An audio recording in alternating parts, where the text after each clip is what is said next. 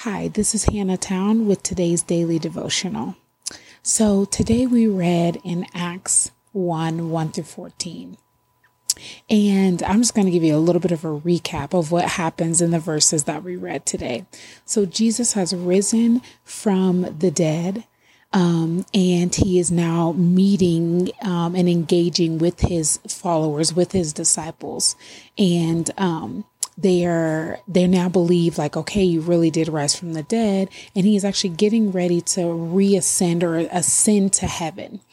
And um, but before he does he gives them an assignment. So they are asking questions. They're saying, you know, okay, what now? Because these men have followed Jesus for years now. It has been their life to be a part of Jesus's ministry on earth.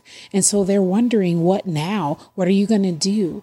And so in Acts 1 8, he gives them, you know, their assignment, what they're going to do next. And it says, um, sorry, this is not going to be verbatim, but um, he says, um, You will receive power when the Holy Spirit comes upon you. You will be my witnesses in Jerusalem and Judea and Samaria um, and to the very end of the earth or to the very end of the age, depending on what translation you're reading. So he gives them this assignment. So he says, Here's what's next for you guys. But right before he states that, he says, Oh, but but you can't do that yet. So I need you to wait until um, the Lord sends the helper. The Father sends the helper. The Father sends the Holy Spirit.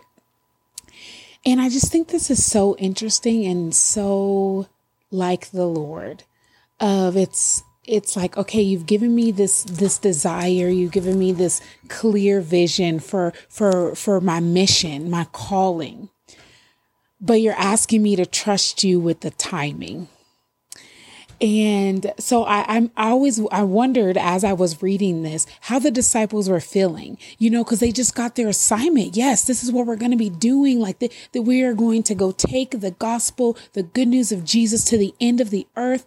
Um, you, we're going to go here, we're going to go there, but we need to wait on God's time, and we have to wait um, until we get confirmation from the Spirit to go. And so I don't know about you guys, but for me, there's been many times in my life where I feel like God has given me um, a vision for something, a passion for something, a clear, um, a clear, I don't even know, like calling or purpose for something. And I, I'm zealous. I want to do it. I'm like, yes, let's dive all in. And,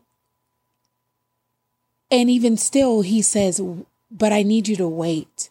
I need you to trust me that I've given you this and I see that you're excited for it, but it's not the time. And so, whether God has given us a specific thing or um, a specific calling that we know, or whether it's just something that we just have an urgency, sometimes the Lord is asking us to trust Him with the timing. And so when we're asking God, should I do this? Should I not? Oftentimes we're like, tell us a yes or a no. But sometimes it's not a yes or a no. Sometimes it is a yes, but it is that not right now. And that is really hard to live in that tension of knowing that something is for you, knowing that this is something that you, you will do, that you should do, but trusting that God will tell you and guide you with through his spirit on when to move. Um, and so that is something that I felt really challenged on. And even reading further down in the passage, um, it says that they went home and what did they do in their waiting? They prayed. They united together in prayer. And so in our waiting, though it's tough and it's, and it can be really frustrating, when we when we choose to seek the Lord, regardless of whether we're getting our answer right away or we're getting the go ahead right away, like I love their posture of staying connected to Him through prayer. And so that is what I want to be um, cautious of, what I want to be sensitive to, of what are the things in my life that God, that I know God has confirmed within me, but He's asking me to wait on. And in my waiting, will I seek him?